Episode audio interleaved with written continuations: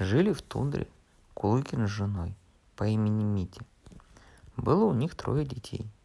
Кулыкин охотился на куропаток и приносил их домой.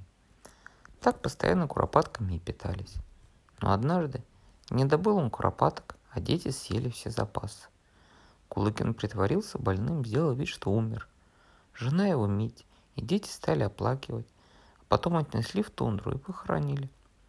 А когда Митти с детьми ушла домой, Кулыкин стал оделся, построил себе яранку и пошел добывать куропаток. Много куропаток добыл, жира наготовил, вкусный паштет сделал, поедает паштет и поет. Уга-га, уга-га. А жена, его Мить, последними куропатками детей кормит. Осталось совсем мало припасов, а Кулыкин тем временем паштет из жира делает и припевает. Уга-га, уга-га. Однажды в Ярангу Мити через отдушину влетела куропатка и молвила. Кулыкин не умер. Он в, в тудре куропаток добывает, паштет делает. Вот возьми, Митти, мою шкуру, надень и иди туда. По пути Ярангу увидишь. Это Кулыкина Ярланга. Оделась Мити в шкуру. По пути Ярангу встретила. Подойдя к Яранге, вошла.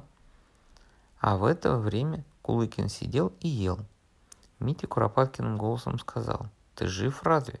Надо об этом твоей жене сказать». Кулыкину стыдно стало. После этого Митя домой отправилась.